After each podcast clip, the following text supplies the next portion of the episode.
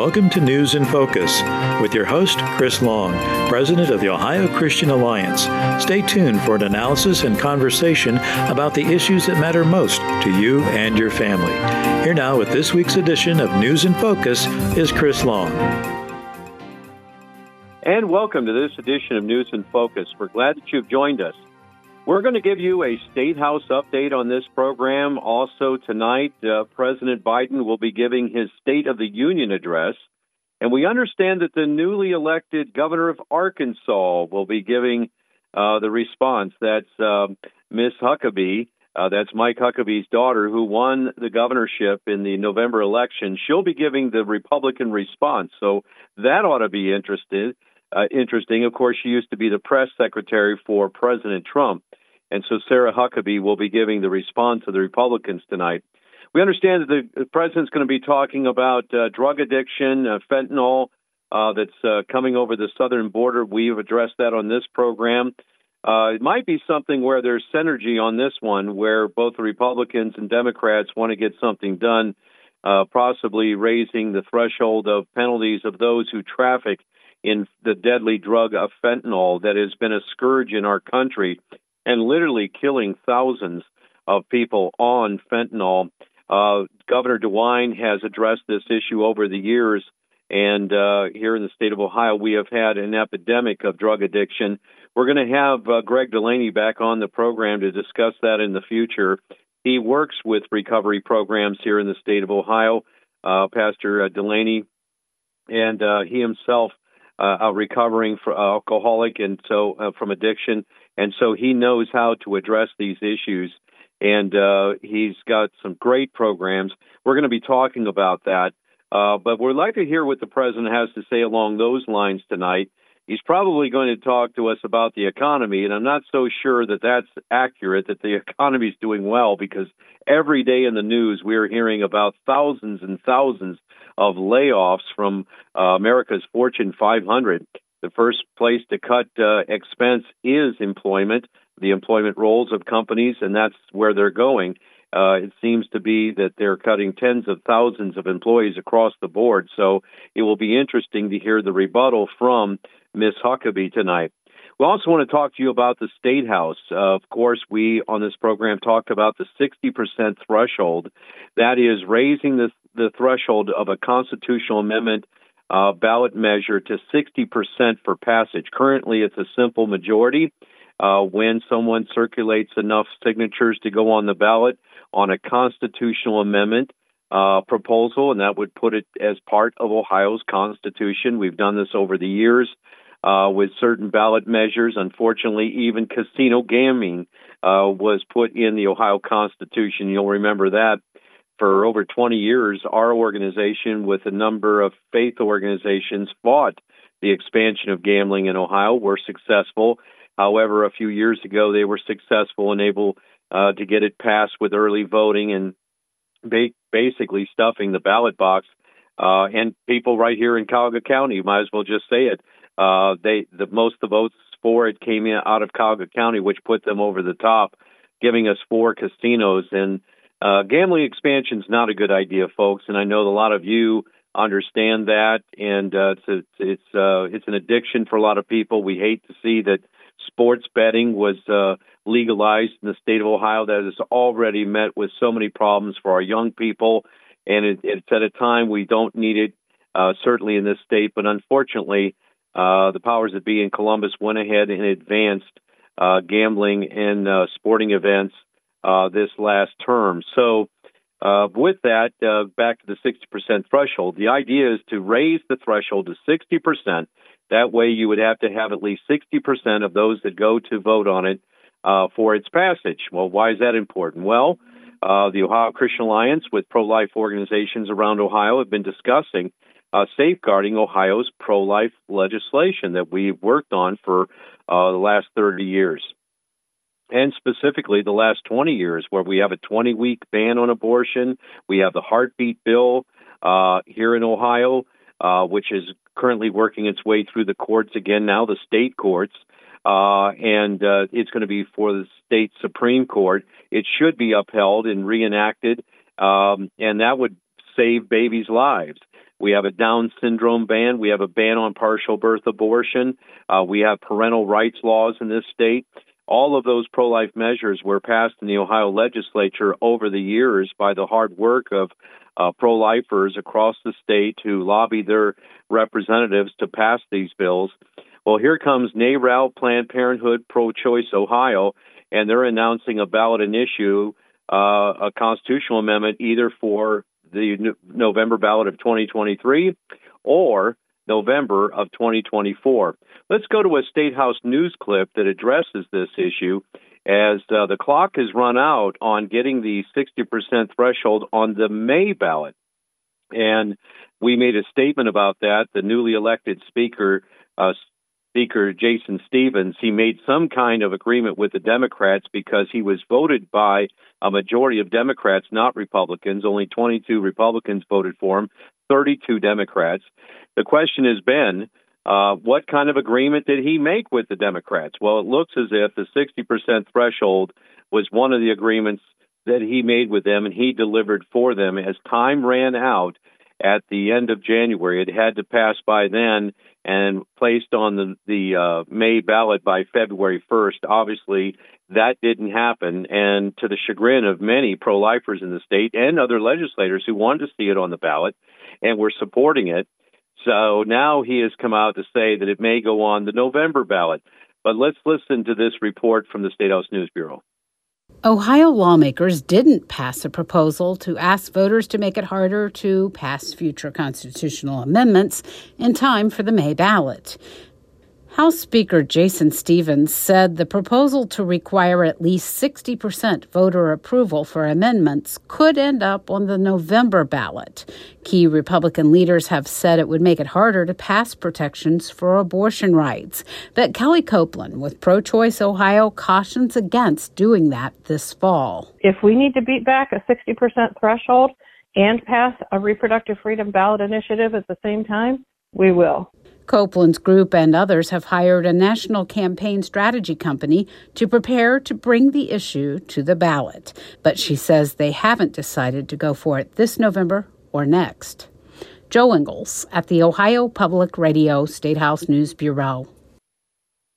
So, what I want to share with you, our listeners, is that uh, there's been a lot of talk about when will they go to the ballot. Well, it looks as if, and if you heard there in the chagrin in the voice of uh, Pro Choice Ohio, that if this ballot measure now goes on the November ballot, um, they may not have their measure on the November ballot. We could pass the 60% threshold in November, and then they would have to get 60% of the vote to uh, push abortion on the ballot of 2024. Let's all pray that that's the case. So, so what? Let's play it out here a little bit. What do they have to do? Well, they've yet to release their language uh, of what they want on the ballot. So let's say if they wanted it for the November ballot of 2023, they would have had to release that in the next couple of weeks as to what the ballot language would be.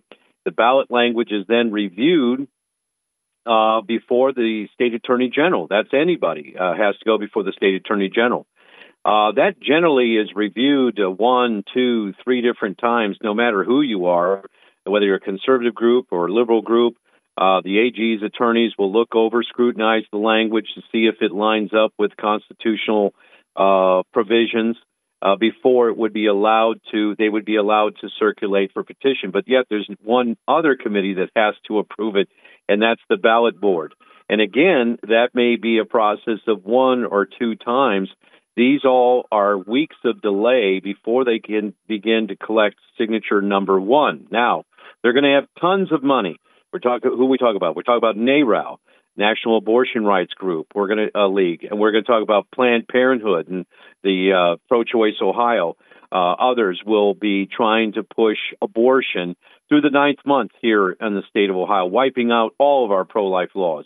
Folks, we can't let that happen. We must safeguard the lives of the unborn and continue defending life. That's what we do at the Ohio Christian Alliance, and we believe that's what you do too, and we hope so.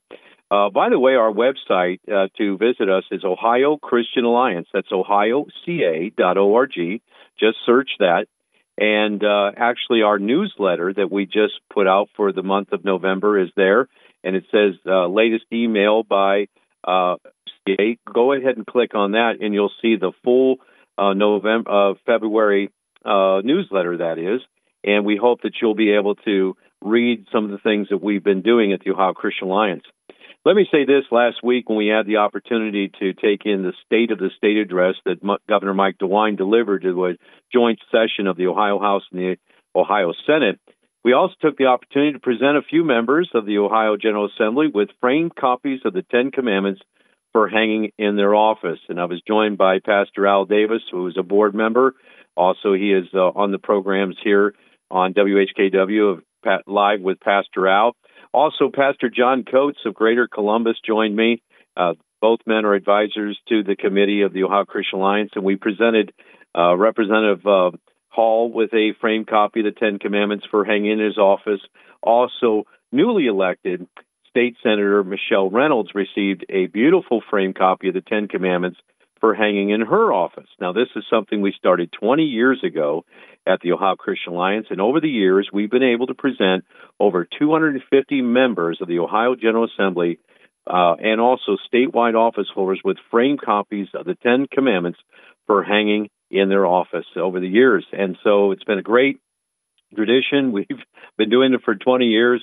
It's the law of God, the Ten Commandments, and I'll tell you, it's uh, it's a blessing to the legislators and the people that visit them and see this beautiful framed copy of the Ten Commandments hanging in their office. And that's one of the works that we do at the Ohio Christian Alliance. Uh, I'm going to tell you about the D Day Prayer Project, of course, give you an update. It is now open to the public. It is completed, open to the public in Washington, D.C. And Sylvia and I, my wife, had and I had an opportunity to visit DC just a uh, few weeks ago and take pictures and to see the prayer in its completion and actually meet with some families. I'm going to tell you about that on the other side of the break. Uh, we'll be back in just a few minutes, so don't go away.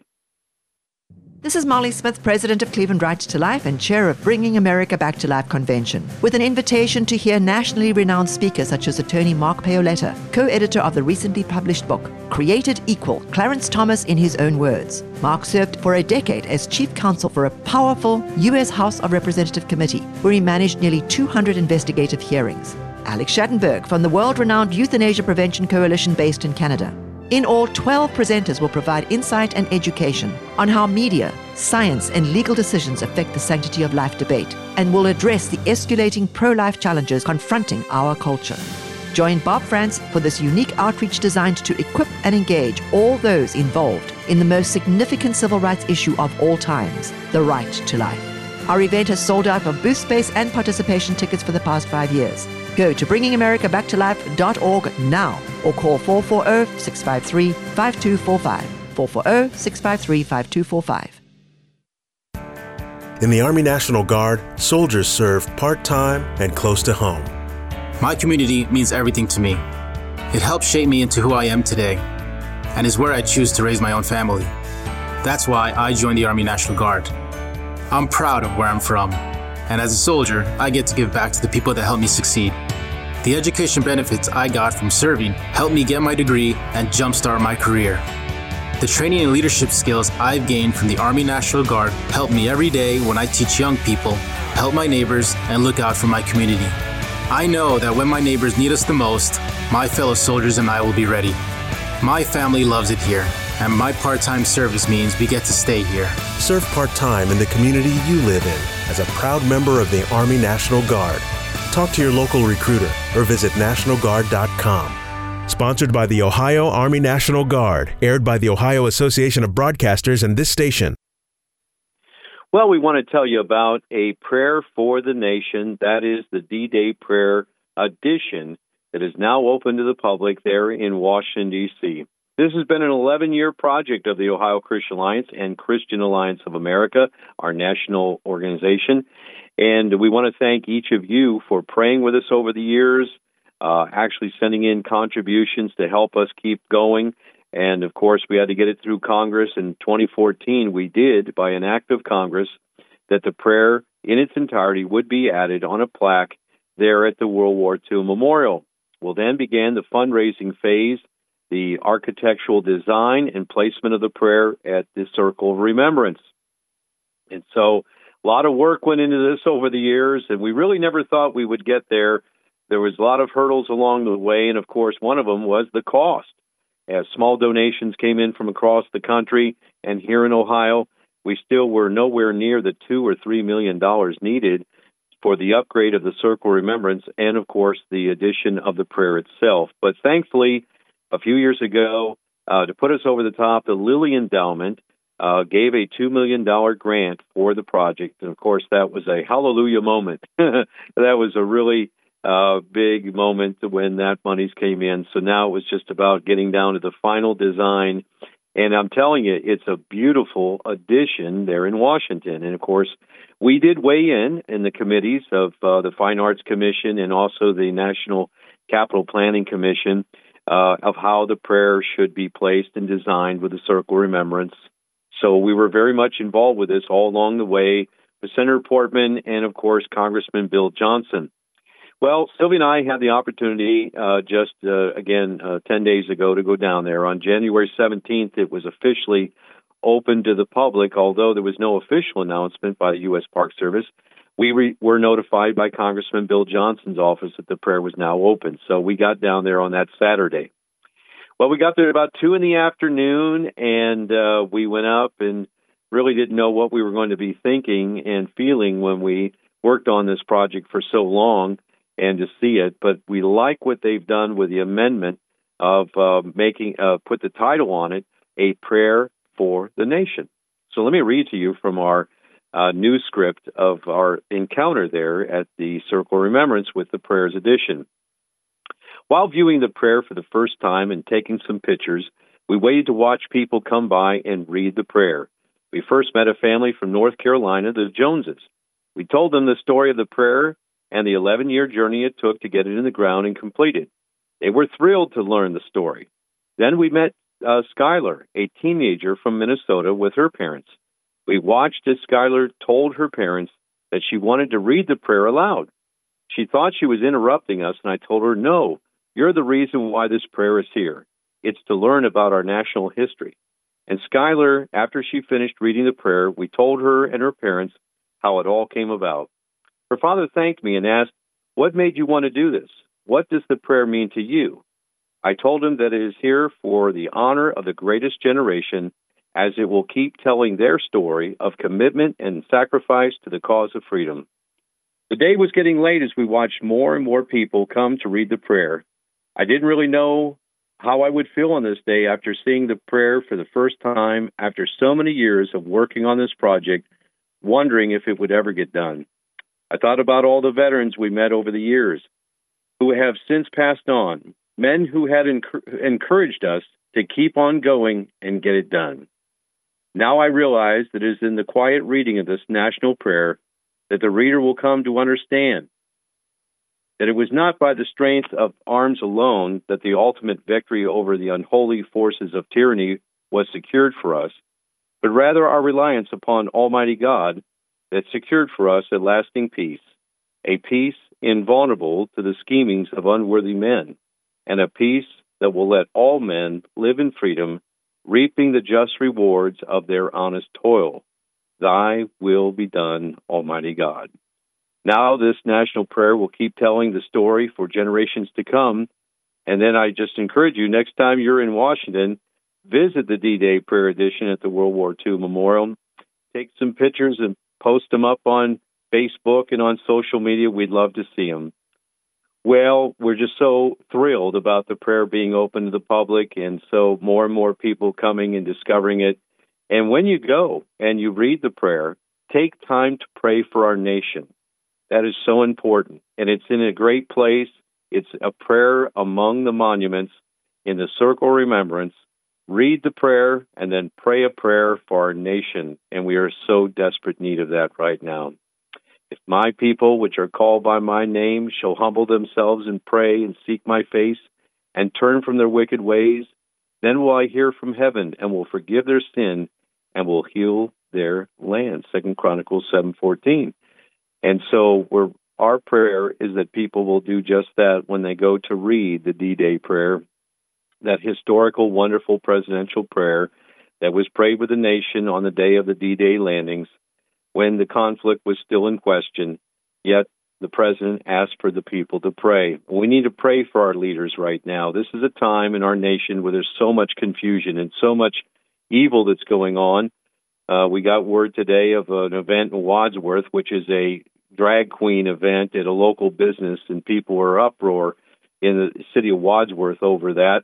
You may be hearing some more about it, but I'm also hear rumors now that so many people have spoken out against it, they're considering canceling the event. Thank God for that. This business of uh, confusing our young people about their gender and their God assigned gender. And, uh, you know, folks, we are in it in this country right now. I'm telling you, we're in a spiritual battle and we need to stay alert.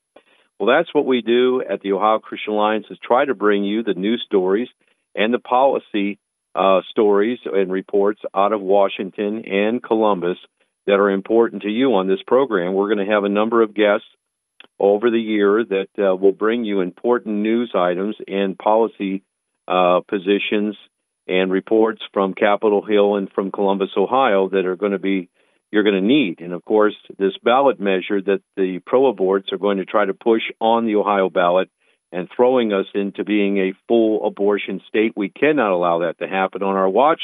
We must defend the unborn. And that's what we do at the Ohio Christian Alliance.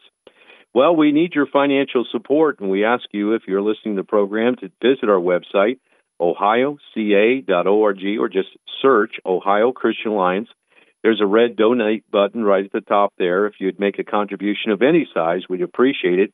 Helps us stay on the broadcast channel here. You can hear us each Tuesday evenings at 7 p.m. right here on WHKW 1220 a.m. Also, uh, Wednesdays at 1:30 and Saturdays at 5 p.m.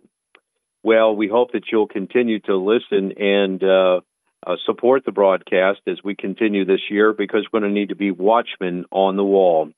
Well, my next guest uh, will be Greg Lawson, and we're going to talk about the State House State of the State address that Governor DeWine delivered last week and the breakdown on the issues of the expansion of school choice, uh, dealing with uh, mental health issues, and uh, other issues that the governor talked about, economic expansion in the state of Ohio.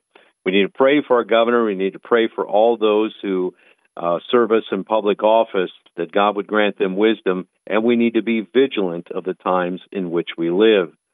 So, again, I want to thank you for listening to News in Focus, again, brought to you each week at this same time. And visit our website at ohioca.org and sign up to our email list there as well that's the best way for us to communicate with you on an ongoing basis is to receive the emails from the Ohio Christian Alliance. And if you have any questions, you could phone us at 330 887 1922. Again, that's 330 887 1922. Thanks for listening. Stand by. We'll be with Greg Lawson on the other side of the break uh, from the Buckeye Institute talking about state policy at the State of the State address.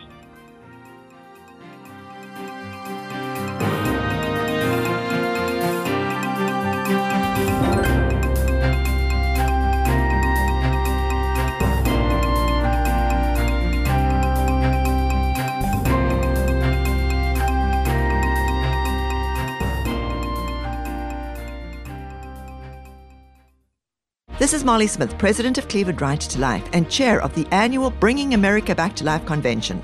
This two day event will be held on March 10th and 11th at the Embassy Suites in Independence, Ohio. This Cleveland Right to Life stellar event returns to welcome national and international heroes such as Seth Dillon, CEO and editor in chief of the online news giant, the Babylon Bee, that brings humor to the news through satire. Kristan Hawkins, she joins us to recount her powerful experiences as a grassroots activist.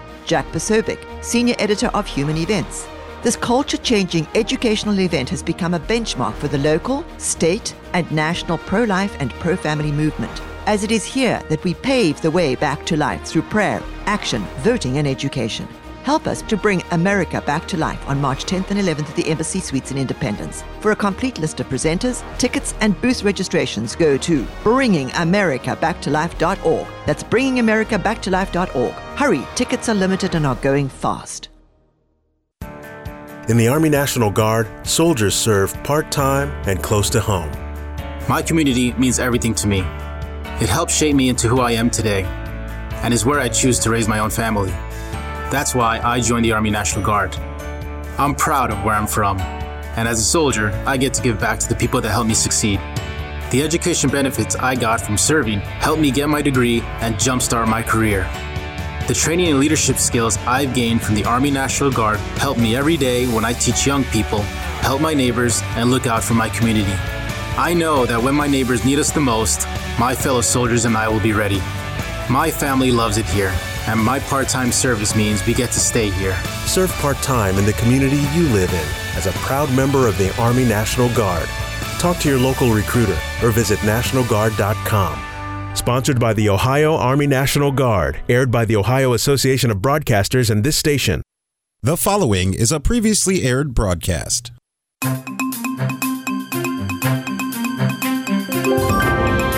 Welcome to News in Focus with your host, Chris Long, President of the Ohio Christian Alliance. Stay tuned for an analysis and conversation about the issues that matter most to you and your family. Here now with this week's edition of News in Focus is Chris Long. And welcome to this edition of News in Focus. We're glad that you've joined us. We're going to be talking about the State of the State address that Governor DeWine delivered today at the Ohio State House. And I'm actually reporting to you from Columbus. And with me on the phone is Greg Lawson, Senior Research Fellow at the Buckeye Institute. And actually, we're coming to you from the Buckeye Institute here in their offices in downtown Columbus. Uh, Governor DeWine, of course, uh, delivered his annual State of the State address uh, to both uh, chambers. That's uh, a joint uh, session of the Ohio House and the Ohio Senate. And the governor lays out his plan, obviously newly elected uh, for his second term, Governor DeWine, and the 131st, is it?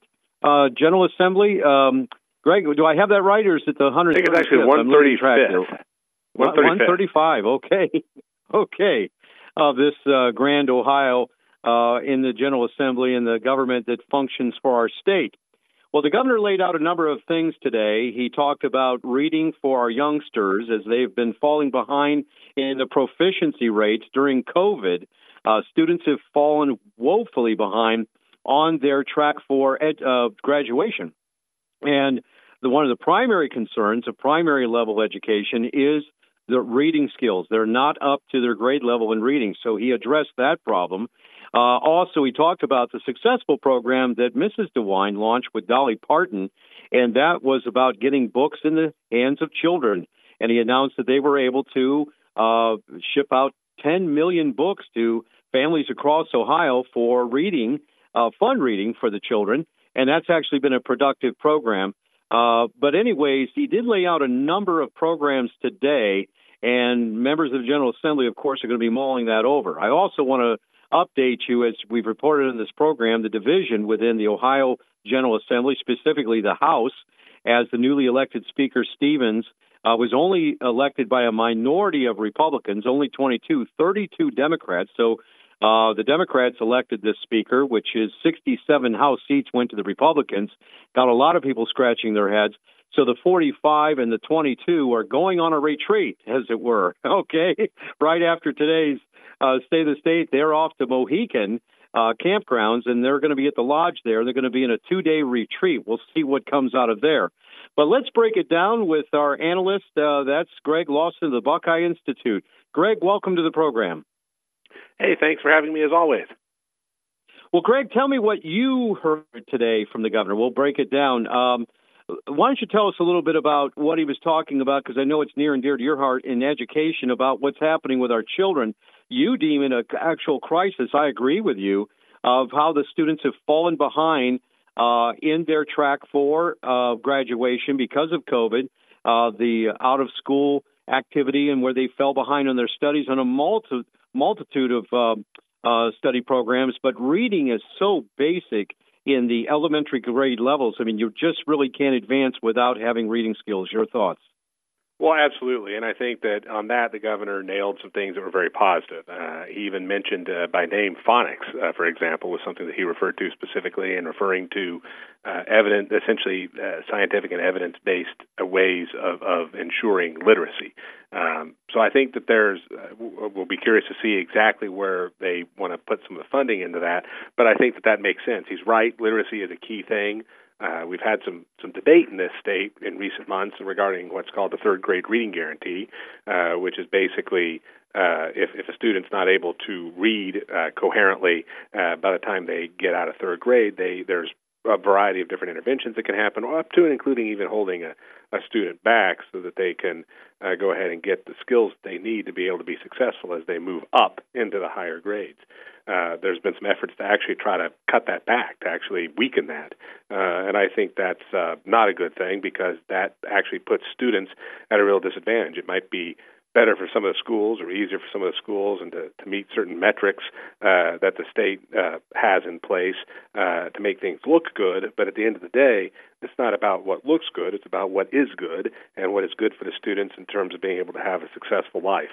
And uh, literacy is uh, an elemental aspect of that. So definitely the governor, I think, was, was on target with that. And that, that's, that's, a, a positive uh, comment there, and he was also, I thought, very uh, positive on uh, school choice uh, I- issues as well, which is something that we've spent a lot of years at the Buckeye Institute uh, doing research on and, and describing the benefits of it, and I've worked with a lot of different organizations that promote school choice in the state of Ohio.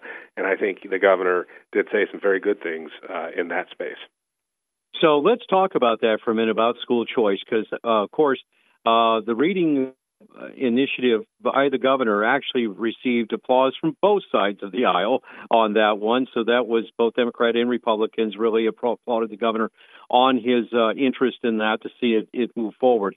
Uh, but when it comes to school choice, of course, uh, it's really in the details. Now, he did talk about expanding school choice, which did receive a rounding, a rousing applause from the Republicans and the conservatives. Now, there is a bill out there called the Backpack Bill, and that would actually be like other states where the money follows the child. In other words, it's a total school choice model and program in which each student can take the money that's allotted to them by the state and pick either a public, private, or um, you know charter school to be able to uh, seek their education as long as it's uh, you know registered in that sense and accredited. Um, that you know, governor didn't announce that, but he did announce uh, an expansion of school choice. Explain. Yeah, what he basically said is that, that we would take what is the largest current voucher program that the state of Ohio has, which is called Ed Choice, and uh, Ed Choice actually there's actually technically two different vouchers. One is based on uh, the performance of the school building that a student is assigned based on where they live, and then there's another one that's based on income. So if you're not eligible under what is functionally uh, you have a poor performing school building, you could earn or get a voucher to go to a private school. Uh, that used to be how the only way that you could get one, and then they expanded it back when Kasich was governor uh, to also do income eligible.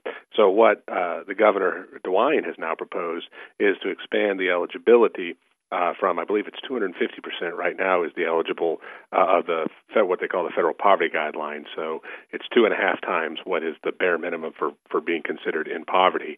Uh, so anybody up to that could get an Ed Choice uh, voucher right now.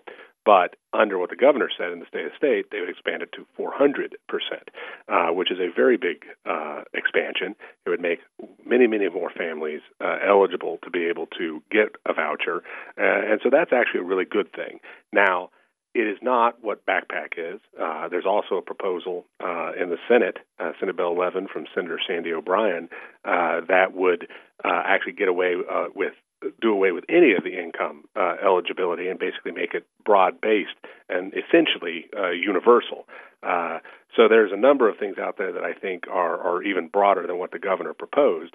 However, and I think that that's something we're going to be talking an awful lot about with uh, the legislators is talk about why we need to make this as broad based as possible. We really need to empower parents for a whole host of reasons, and one of them, and probably paramount among them at the moment, is making sure that parents can get options to deal with what their students need at their level. And if the school's not getting the not closing the learning loss that people have suffered as a result of all those COVID school closures, uh, then a, a parent should be able to find a different alternative to be able to uh, do what is necessary to close those gaps because that's really what's good for the kid.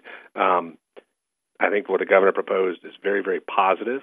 Uh, I think we should do more than that, frankly, and we're going to certainly suggest that. But the good news about what the governor has said is that that's a clear signal that he is open to continuing to expand opportunities for families.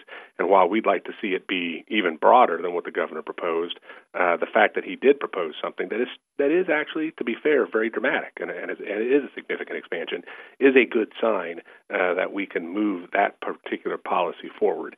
And so I think that's a, a cause for optimism for anybody who believes that parents have the right to be able to choose uh, where their students go to school and should be able to get some of the resources that they have to pay in taxes back to be able to have that sort of uh, option available to them.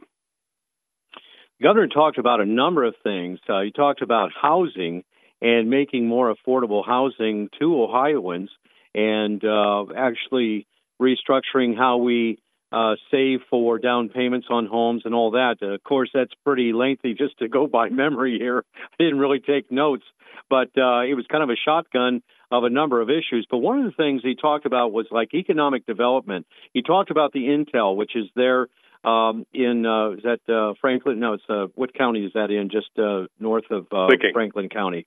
Where Licking what's County. that? Licking County. Licking County. Yeah, that's right. Where Newark is. Um, thinking about the county seat, Newark. But um, so obviously Intel's coming in, but he said, okay, so what do we do for the rest of the state? He, hears, he said he hears from people. So what about our what about our locale? What about our region? What about economic development here? He says, as we talk to businesses that would like to come to Ohio, because of the resources that we have here. Uh, they want to know if there's ready-made uh, facilities already that they can begin construction on new facilities. In other words, having roads and uh, electric and uh, you know uh, plumbing, obviously, and sewer and all that. Uh, so he talked about economic zones being expanded throughout the state. Uh, it's a great uh, suggestion or plan, but how is that actually implemented? Greg, what were your thoughts when the governor talked about uh, economic development regionally, expanding that throughout uh, Ohio? Well, you know, I, I think he's right that we need to be able to do more than just have Central Ohio be the basic location where all the economic growth in the state is happening. And if you actually look at the numbers, um, Central Ohio, the areas around Franklin County, uh, the, and the immediate counties that surround Franklin County and the Columbus area are the areas that have the most job growth. They're the areas that have the most population growth. So they are doing very well, and having Intel put down roots in that general area is going to continue to make sure that this area of the state is, you know, really, really doing well. But when you look outside of that area, outside of uh, basically the southwest portion of the state, Hamilton County, Warren County, uh, and some of those areas down there, Butler a little bit. Uh, the rest of the state is frankly not doing very well at all. In fact, in some places, it's practically hemorrhaging uh, population and not having the kind of job growth we want to see. And this is a long-standing problem for the state of Ohio. So, I think the governor certainly in his speech today acknowledged that that is a, that that is a challenge, and that trying to create some more regional uh, locations for businesses to be able to sort of congregate at and create ready-made job sites, for example, so that businesses can kind of come into the state of Ohio and they'll already have uh, infrastructure and utilities ready to go so they can get plugged in rather than having to wait uh, to build out infrastructure for whatever type of facility they might want to come in with. Uh, it, it makes some sense, but I would I would be a little bit careful too that uh, that it, it, it seems a little bit like a lot of what we hear for years about economic development policy in the state of Ohio, which is kind of a we want to capture the big guys. We want to capture the big businesses that you can do the big ribbon cutting ceremonies and will create, you know, several hundred or a thousand or more jobs in one pop.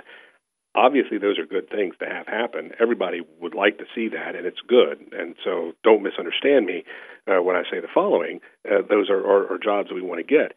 But a lot of net job creation, uh, not just in Ohio but around the country, comes from smaller businesses. Smaller businesses that are new, that are growing. Sometimes it's the mom and pop shops on Main Street, Ohio, uh, and a lot of times it's also the kind of jobs uh, that are created in a business that might take a few years to scale up. Uh, but those are where you see a lot of the long time, long term growth. And and I think one of the things that we continue to have a challenge of in Ohio is trying to create a framework of policy that is fair for everybody, no matter what size of business you are.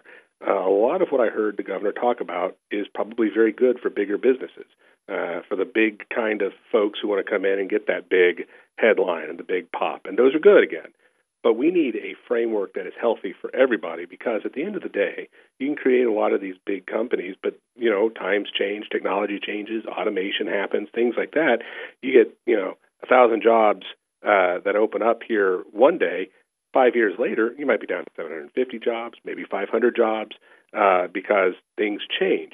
What you really need is a is a steady ability to create new businesses over time that will constantly be hiring people at, at the smaller level but over time, and as more of them get created, that's where you build out the total job creation. And I didn't hear as much I agree with you on that. small business, and that's right. I didn't hear that much about small business, and I agree with you about the importance of small business. But uh, you know, I think what the governor was saying there too, when we talk about the population of Ohio is really stagnated. We've been at 11.5 million for a number of years now. We just lost another congressional seat. In fact, over the, over the last 40 years, we've lost eight congressional seats. When I started voting, we had 23 congressional districts. We now have 15. And I think that the governor was looking at that. We've got to keep Ohioans here. One of the initiatives that he announced was of the top 5% of high school graduates would be entitled or what could apply for a $5,000 grant for college if they did their education at, a university or college in the state of Ohio. What came to mind when he uh, announced that initiative, Greg? Well, uh, again, I think it's important. We do have a brain drain in the state of Ohio. A lot of young people uh, don't stay in the state of Ohio. This obviously is sort of trying to create a different set of incentives so that uh, Ohioans will, uh, first of all, make sure they do get their degrees here in Ohio. And because we're we're doing that, you know, you're going to get this talent pool. Um, the one thing, so I think there's some, some some positive aspects there, but the one thing I'm I'd be a little cautious about is just because somebody does go ahead and finish their degree here doesn't mean inherently they're going to stay here, which kind of gets back to the previous conversation. We really need to think about tax policy and overall regulatory policy uh, because we need to be creating jobs and distributed across the state too, for all the reasons we were talking about, in order to to have the things there available for people to take. Um, so uh, I, I think that what we really need to be focusing in on is how we fund higher education uh, and try to make sure that the money that we're spending in higher education has a better outcomes based uh, sort of approach. Uh, we should be paying for performance of universities and community colleges too. Uh, are they getting uh, degrees or certificates or things like that that are actually in demand and get people employed in jobs today? And are they jobs that can pay back any debt that an individual might have accrued? I think that's a good way of looking at it. Uh, I, I think we'd have to look a little bit more at how much it's going to cost as to whether or not that's what the governor was talking about is the right way to spend some of those higher ed dollars. Uh, I think uh, on first blush, it's understandable why he would do that. But I think that you know, how do you guarantee that some of those people don't just take that and then leave the state anyway, which does happen already uh, for some people who take advantage of university life here in the state of Ohio. So, what is it that's going to make sure that people want to stay here? And I think that's making sure we have jobs and not just the big board the big board jobs but jobs across the board and across the state uh, at all different levels. And so uh, I, I think that uh, while there were some good things in there and I understand where they're coming from I, I think that we need to also think a little bit more about how do we direct all of our higher education spending in, in a direction that aligns uh, the education with what the employers need today uh, so that they're getting the skills that the employers need. Those jobs can then be filled, and when somebody gets the degree uh, here in Ohio, they have the job here in Ohio to be able to uh, take advantage of that, so that then they obviously would stay. In the Army National Guard, soldiers serve part time and close to home. My community means everything to me. It helps shape me into who I am today, and is where I choose to raise my own family. That's why I joined the Army National Guard. I'm proud of where I'm from. And as a soldier, I get to give back to the people that helped me succeed. The education benefits I got from serving helped me get my degree and jumpstart my career. The training and leadership skills I've gained from the Army National Guard help me every day when I teach young people, help my neighbors, and look out for my community. I know that when my neighbors need us the most, my fellow soldiers and I will be ready. My family loves it here, and my part time service means we get to stay here. Serve part time in the community you live in as a proud member of the Army National Guard. Talk to your local recruiter or visit NationalGuard.com. Sponsored by the Ohio Army National Guard, aired by the Ohio Association of Broadcasters and this station. Join us on March 10th and 11th for the Bringing America Back to Life Convention, the largest pro life education convention in the nation. This two day event, sponsored by the Kurtz Brothers, will be held in Independence, Ohio. Our lineup includes such pro life heroes as the Babylon Bee's, Seth Dillon, Kristan Hawkins from Students for Life, Star Parker, Jack Posobiec from Human Events, Alex Schadenberg from Canada, and many more. For more information, go to bringingamericabacktolife.org or call 440-653-5245. That's bringingamericabacktolife.org. This event has become a benchmark for positive changes. Together, we face the human rights challenges confronting our culture. One of the things that the governor talked about, and I know you got to get going, but because uh, you have another appointment, but the uh, the the uh, uh, job training and career tech. Uh, I like that he talked about that, the trades, in other words, and how we're going to develop that. Uh, a lot of schools already have technical schools, and he said he wants to expand that with better facilities. Uh, what what were your thoughts along those lines? That makes sense. Uh, I think that that makes an awful lot of sense. I think that we are finally uh, and it's been a long time coming. We spend a lot of time in America and in Ohio too talking about you know the only way, the only ticket to success is a four-year degree, and a, a four-year degree or higher than that can be a ticket to success, but it is not inherently a ticket to success. There are actually multiple pathways that can lead to very fulfilling jobs that have very right. good income potential and we need to be able to look at embracing all of those. I think career tech centers. I mean, that that used to be a big thing, eh, both in Ohio and other states, and we kind of went a little bit away from it. And it was actually a kind of a cultural shift. I think what you're seeing now is a cultural shift back, uh, and I think that's something that the governor is right on and is right to continue to promote. Is that uh, there are these other options.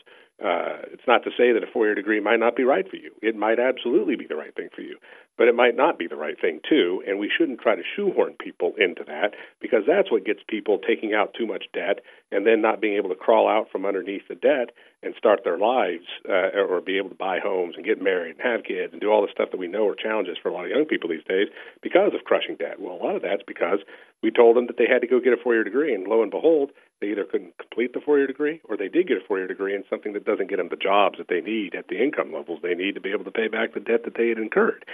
Uh, so, what the governor talked about with career and tech centers is a way to alleviate some of that and to right size our approach to how we uh, uh, create the opportunities for people to get skills that they need to get again jobs that are in demand now. A lot of jobs today.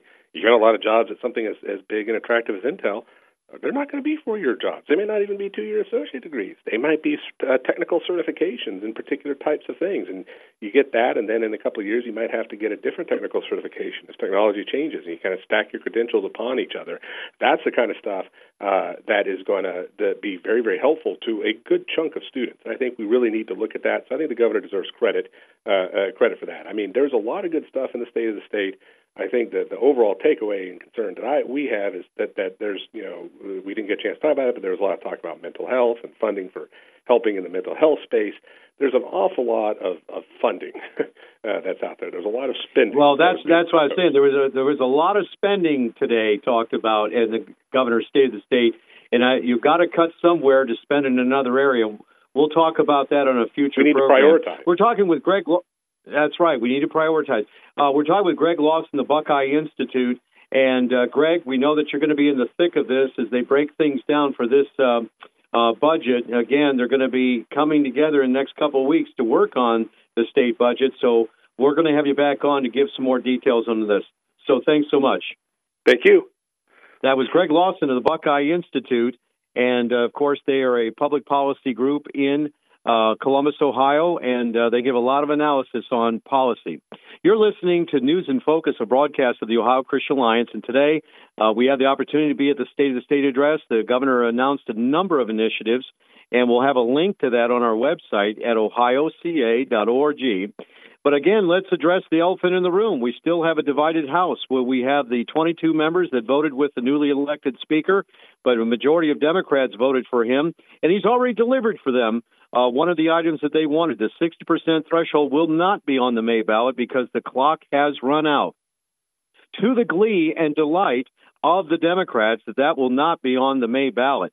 Uh, whether that will get done in the next number of months uh, to be put on the November ballot remains to be seen. And yet, there's the big question what will Planned Parenthood and NARAL do when it comes to putting a ballot initiative on the Ohio ballot, a constitutional amendment uh, on the Ohio ballot that would um, codify abortion rights into law in Ohio, throwing out all of our pro life gains over the last 40 years. I talked to Representative uh, and, and uh, representatives and senators today who are so concerned about this.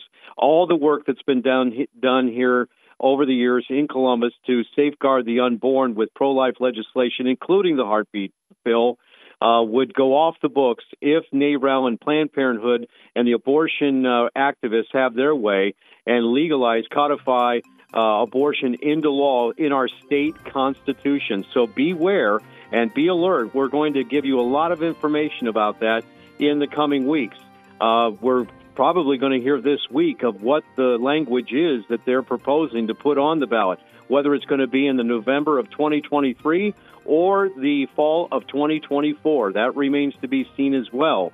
They'll have to do a signature campaign, and we encourage you do not sign a petition that is asking for abortion to go on the ballot. That's the first thing making sure that your family members are aware of that and not sign that petition, helping them get to the ballot before uh, that we don't need to do that. We need to safeguard the unborn. So, again, all this information is on our website uh, at ohioca.org or just search Ohio Christian Alliance. And thank you for listening today, and God bless you, and we'll talk to you soon. You have been listening to News in Focus with your host, Chris Long, President of the Ohio Christian Alliance. To learn more about the issues that matter most to you and your family, visit online at ohioca.org. That's ohioca.org. Thank you for listening. This program is sponsored by the Ohio Christian Alliance of Akron, Ohio.